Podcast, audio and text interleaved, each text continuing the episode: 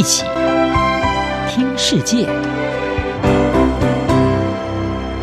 欢迎来到一起听世界，请听一下中央广播电台的国际专题报道。英国正式的脱离欧盟已经有两个多月的时间了，而虽然说伦敦当局宣称脱欧渴望能够为英国带来更庞大的经济利益，但是摆在眼前的却是令人感到心酸的许多景象，例如北爱尔兰受到粮食短缺之苦，音乐家们则是没有办法像以往自由的前往欧洲表演，而感到非常的不满。英国跟欧盟之间的国际运输更是一场灾难，其中对英国农业部门所带来的冲击更让人意外。除了跟欧盟的农产品交易增加了关税往来的繁文缛节之外，更让农场经营者感到吃力的，就是过去一向仰赖的欧盟劳工，在脱欧之后出现了严重的短缺情况，尤其是依靠人工来进行采摘的鲜花、蔬菜还有水果业者。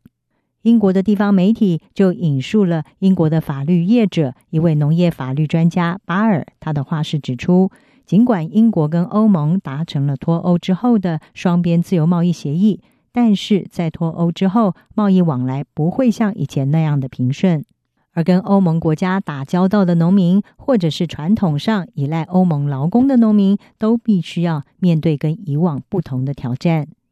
根据英国金融时报就举例报道，英国最大的水仙花种植业者。位于康瓦尔的瓦费尔农场，它的主人纽维接受访问的时候就表示，因为脱欧而出现了招聘欧盟劳工严重短缺的情况之后，他只能够被迫决定农场某个区域的水仙花作物不进行采摘，任其腐烂。纽维的农场目前只有四百位采摘员在水仙花圃工作，但是农场所需要的采摘员其实至少要有七百五十位。事实上，在脱欧之前的过去数十年之间，英国农场大部分的采摘工作都是雇佣欧盟劳工来协助完成的，其中大部分都是来自东欧的国家，他们拥有在欧盟内部自由流动以及工作的权利。但是脱欧之后，有了完全不一样的制度。媒体就报道指出，脱欧之前，欧盟的工人是可以自由的到英国来从事。包括牲畜屠宰、水果、马铃薯，还有蔬菜采摘以及包装等等工作。但是现在，他们必须要和其他国家到英国的移民工人一样，遵守英国政府在脱欧之后所实施的新积分制度，要符合取得英国工作签证的标准。也因此，就降低了欧盟劳工到英国来从事农业劳动的意愿。此外，英国的花卉还有观赏植物业者也因为缺乏工人，没有办法及时的进行采摘，除了带来经济损失之外，更是直接的冲击到即将会到来的英国母亲节它的鲜花供应市场。英国的母亲节跟美国的母亲节，也就是五月第二个周日，日子是不同的。英国的母亲节是在大斋节期的第四个星期天，今年呢是在三月十四号的这个星期天。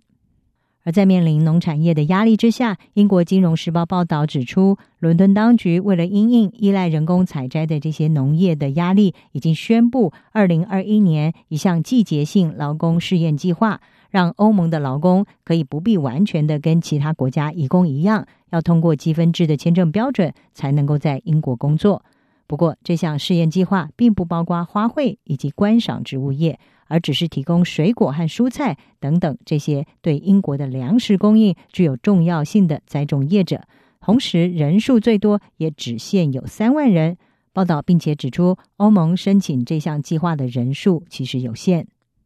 对此，英国的全国农民联盟副总裁布莱德肖他就批评说：“虽然确保粮食安全是政府施政的重要目标，但是花卉业者为国家经济还有人民福祉也做出重要的贡献，必须要为他们争取足够的人力。”